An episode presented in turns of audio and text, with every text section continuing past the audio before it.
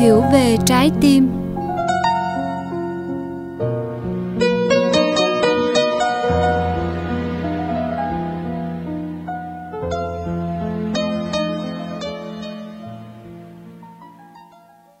Thưa quý vị và các bạn, nhàm chán là chủ đề bài viết mới nhất nằm trong loạt bài về tâm lý xấu của tác giả Minh Niệm. Chúng ta hãy cùng lắng nghe qua giọng đọc của diễn viên Hồng Ánh.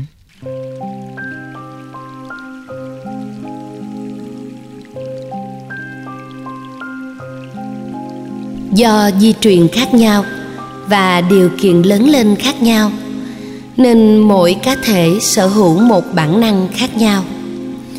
Nói đúng hơn là có những bản năng đã được thuần phục cho thuận với nguyên tắc điều hợp của vũ trụ và sự tiến hóa của xã hội. Nhưng cũng có những bản năng còn rất hoang sơ, chỉ biết đi tìm những gì đem tới cảm xúc, thỏa mãn cho chính bản thân mà không suy xét đến những cái giá rất đắt phải trả. Cho nên chân, thiện, mỹ là mục tiêu phấn đấu cao cả của con người. Ai không tiếp xúc được ba chất liệu đó thì vẫn chưa thể hiện được chức năng thiêng liêng mà trời đất đã hiến tặng, và vẫn chưa đạt được giá trị hạnh phúc và bình an thực sự trong đời sống. Kẻ ấy vẫn chưa có phương hướng sống.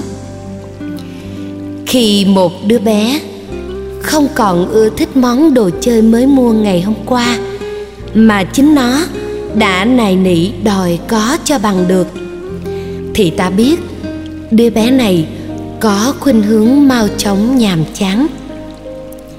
Nhàm chán là thuộc tính của tất cả những ai đang sở hữu bản năng cảm xúc quá mạnh. Bản năng này sẽ thúc đẩy ta tìm kiếm những đối tượng có thể đem tới sự dễ chịu, thoải mái cho các giác quan như bắt mắt, êm tai, hợp khẩu vị, mà lý trí không đủ sức can thiệp rằng ta chưa đủ khả năng để nắm bắt đối tượng đó. Hoặc nếu ta nắm bắt được thì nó sẽ ảnh hưởng đến đời sống của ta và những người sống chung quanh ta ra sao. Chỉ khi nào cơn cảm xúc tàn rụi thì ta mới biết sự chọn lựa ấy là sai lầm đáng tiếc.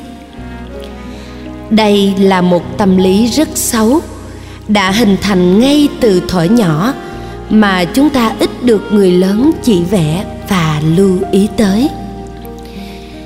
Nếu ta sinh ra trong một gia đình nghèo khó, hoặc lớn lên trong bối cảnh xã hội có nền kinh tế lạc hậu, thì sự chọn lựa những thứ mà ta yêu thích sẽ bị giới hạn. Bản năng ấy có thể bị cô lập hóa đến mức xói mòn nếu điều kiện không thể chọn lựa duy trì trong khoảng thời gian khá dài, đủ để bản năng hình thành một thói quen hay bản tính mới. Cái này cũng tùy, nhưng phần lớn những đứa bé không có điều kiện hưởng thụ từ nhỏ thì bản tính nhàm chán cũng không có cơ hội phát triển. Ta hãy quan sát một đứa bé sở hữu hàng chục món đồ chơi đắt tiền, nhưng nó vẫn cứ đòi mua những món đồ chơi khác mà nó đã thấy của bạn bè hay quảng cáo trên TV. Gặp cha mẹ quá bận rộn, thay vì giải thích cho con hiểu điều đó là thói quen không tốt, hay tìm cho con những sinh hoạt khác lành mạnh hơn, thì cha mẹ lại nuông chiều để cho con vui và cho mình khỏe. Lớn lên, nếu ta trở thành một thiếu nữ xinh đẹp hay một chàng thanh niên đa tài, thì ta nghiễm nhiên được nhiều người ngưỡng mộ và yêu thích. Ta lại có điều kiện được chọn lựa và mau chóng nhàm chán. Hễ dễ dàng chọn lựa là mau chóng đưa tới sự nhàm chán. Đó là cấu trúc rất tự nhiên của tâm lý. Rồi khi ta kiếm được nhiều tiền, ta có quyền mua sắm mọi thứ trang phục, xe cộ, nhà cửa theo ý mình. Xong, chẳng mấy chốc, ta lại muốn thay đổi kiểu dáng khác. Ta chỉ đơn giản phát biểu rằng ta không thích kiểu đó nữa, kiểu đó xưa rồi, kiểu đó không hợp với gu mới của những giới sành điệu. Nhưng ta không hề biết rằng mình đang bị cảm xúc điều khiển, đang nuôi dưỡng thói quen nhàm chán mà nó là tiền đề cho những cuộc tình sớm vội tàn phai hay đổ vỡ trong tương lai. Khi ta nói nhàm chán nhau, tức là ta cho rằng đối tượng kia đã có sự xuống cấp, không còn khả năng hấp dẫn hay tạo nên sự mến mộ trong ta nữa. Sự xuống cấp ấy có thể là hình thức bên ngoài hoặc là phẩm chất đạo đức bên trong. Nếu vì sự xuống cấp hình thức bên ngoài mà khiến ta trở nên nhàm chán, tức là trước kia ta đến với nhau bằng cảm xúc thỏa mãn hơn là tình yêu đích thực. Khi ấy, mỗi bên cố gắng đem tới sự mới lạ về hình thức để đáp ứng nhu cầu yêu thích của đối phương. Dù có khi phải vắt kiệt năng lượng mới có thể tạo dựng được một hình ảnh ấn tượng. Mục đích không gì hơn là khiến cho bên kia hệ lụy vào mình hơn, biến họ thành đối tượng sở hữu vững chắc của mình hơn. Nhưng làm sao người kia đủ sức để tạo dựng những hình ảnh gợi cảm mới lạ mãi được? Tại vì họ còn bao nhiêu chuyện cần phải làm, chứ đâu phải lúc nào cũng dành hết năng lực cho ta. Vả lại, nhu cầu hưởng thụ của ta cứ tăng tốc, mà năng lực trong người kia cứ suy giảm theo thời gian. Và khi người kia không còn đủ sức để cung cấp thức ăn cảm xúc cho ta nữa, ta sẽ lâm vào tình trạng đói khát và sự phản bội sẽ dễ dàng xảy ra. Ta trách người kia cũng đúng, vì chính họ đã nuông chiều ta, đã tập cho ta thói quen yêu bằng cảm xúc thay vì đánh thức ta thăng hoa những giá trị tâm hồn. Nhưng lỗi ở nơi ta nhiều hơn. Ta biết mới chuộng cũ vong là bản tính nằm trong máu thịt của mình. Đáng lẽ ta phải tìm cách chế phục nó trước khi quyết định sống chung với người khác, thì ta lại biến đối tượng thương yêu trở thành kẻ phục tùng cho bản năng hưởng thụ quá lớn của mình.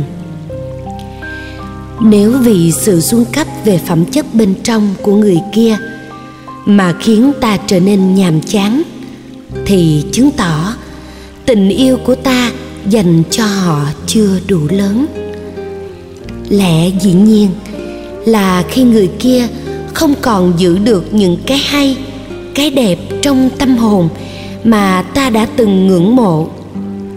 Trái lại, họ còn tập thành theo những thói quen mới rất kỳ cục, khiến ta vô cùng khó chịu và mệt mỏi, thì sự đổ vỡ hình ảnh đẹp là điều có thể xảy ra.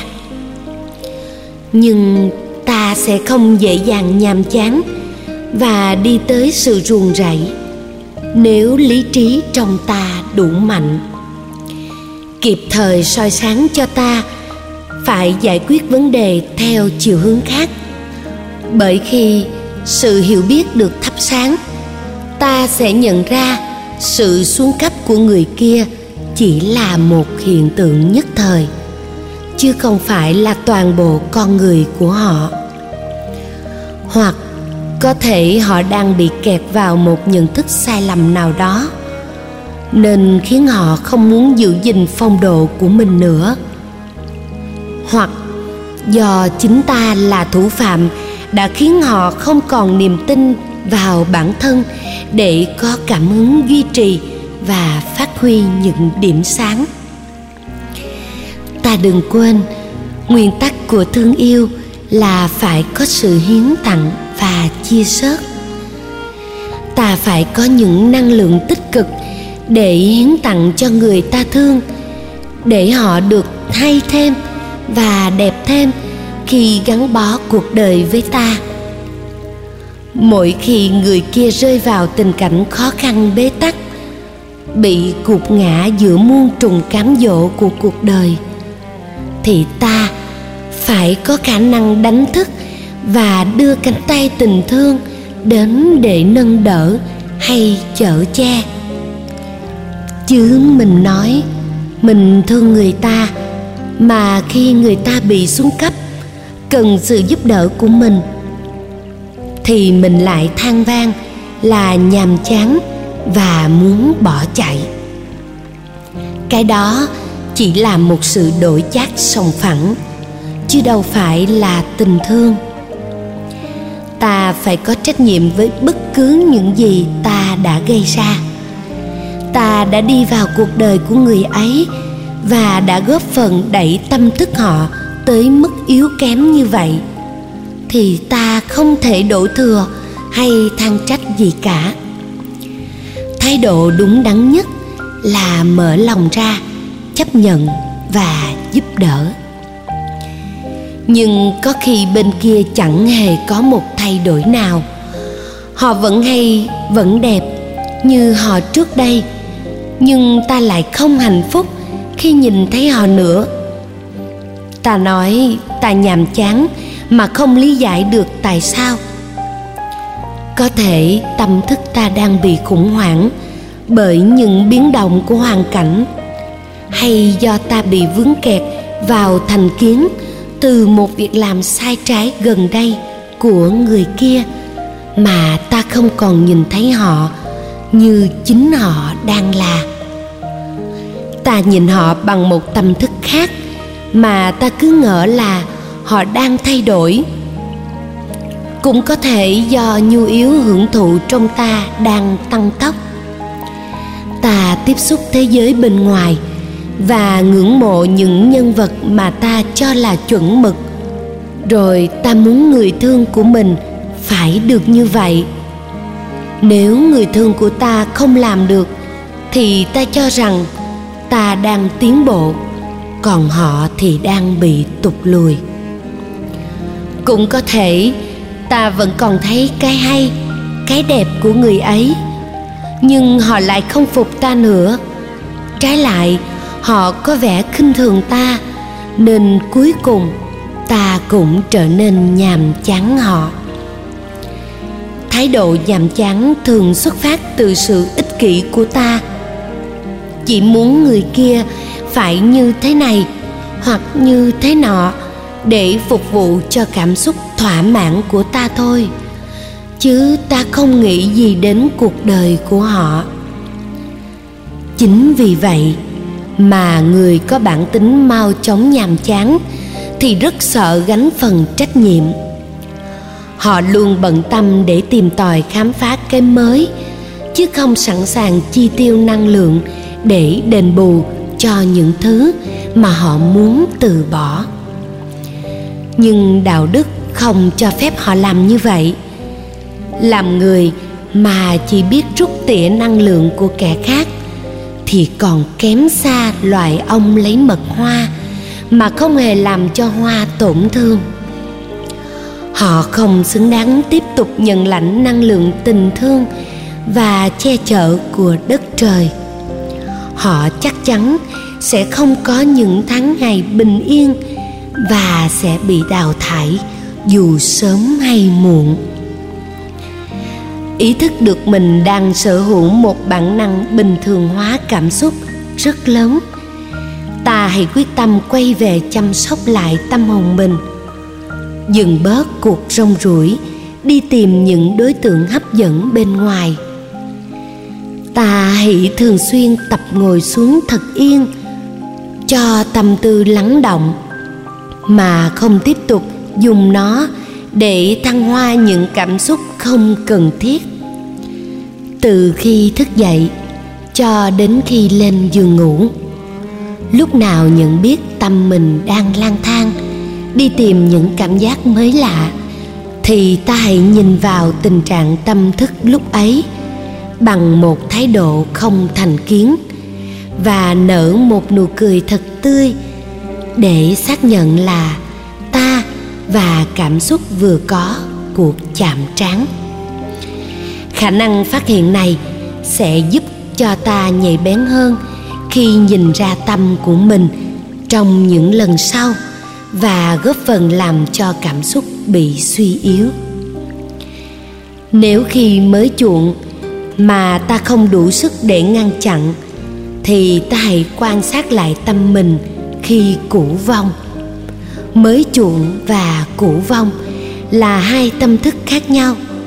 Một cái quá hưng phấn muốn có cho bằng được, còn một cái quá nhàm chán muốn bỏ cho bằng được. Ta thấy có nhiều người để cho cảm xúc này tràn lấp ra lời nói và hành động, khiến ta có cảm tưởng như họ đang bơi đuối sức trong một dòng nước đang chảy xiết. Cảm xúc cũng giống như dòng nước. Mức độ mãnh liệt của nó có thể khiến người ta vượt núi băng đèo để tìm đến nhau, nhưng cũng sẵn sàng dùng tới những thủ đoạn kinh rợn nhất để tiêu diệt nhau.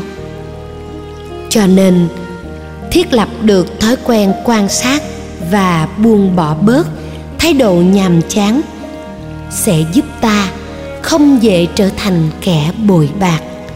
Dù có khi ta không vượt thắng nó, nhưng ít ra ta cũng có cơ hội hiểu rõ hơn guồng máy hoạt động của cơ chế cảm xúc trong ta. Ta có thể tháo gỡ cơ chế ấy ra từng mảnh vụn từ những cảm xúc yêu thích và chống đối nhỏ nhặt vẫn thường xảy ra trong đời sống. Mỗi khi ta muốn thay đổi cách ăn mặc, giọng nói, thể hình, xe cộ, chỗ ở, sở thích đến cả quan hệ bạn bè, thì ta nên tự hỏi, có phải mình đang muốn tạo dựng thêm cảm giác mới lạ cho mình và những đối tượng kia không?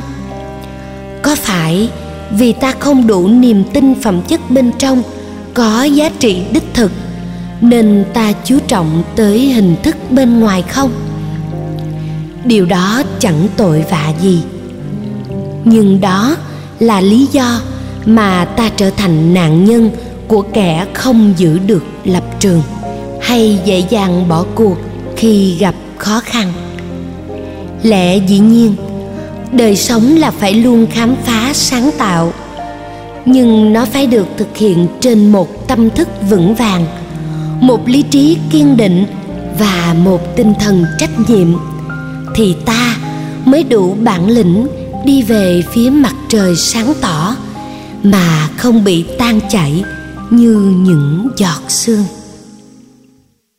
Cảm xúc cũng vô thường, nắng bừng vỡ giọt sương, mời lên tâm tỉnh thức, càng nhìn lại càng thương.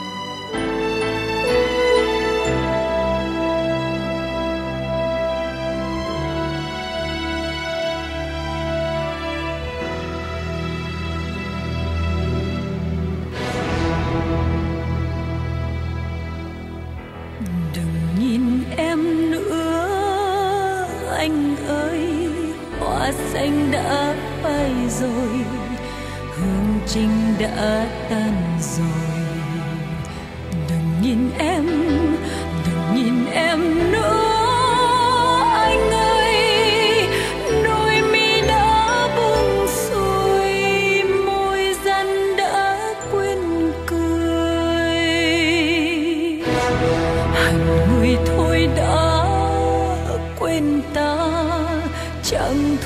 gãy đôi bờ, chim bay xứ xa. Gặp người chẳng nhắn cho ta hoa xanh đã bơ vơ, đêm sâu gối ở thơ.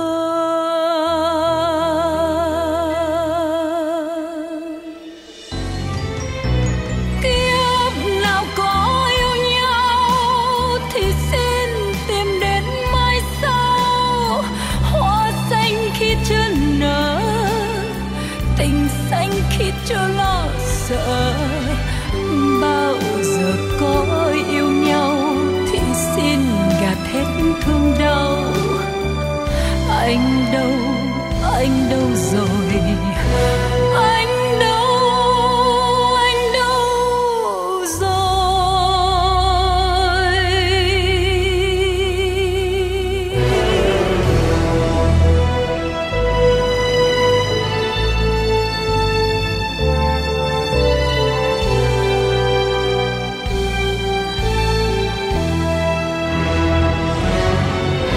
Kiếp nào có yêu nhau thì xin tìm đến mai sau, hoa xanh khi chưa nở, tình xanh khi chưa lo sợ. Bao giờ có yêu nhau thì xin gạt hết thương đau. Anh đâu rồi, anh đâu rồi.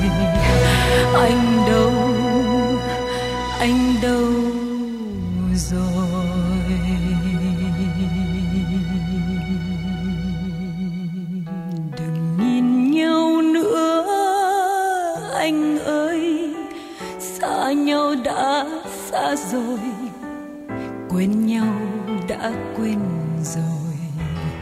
Còn nhìn chi nữa anh ơi.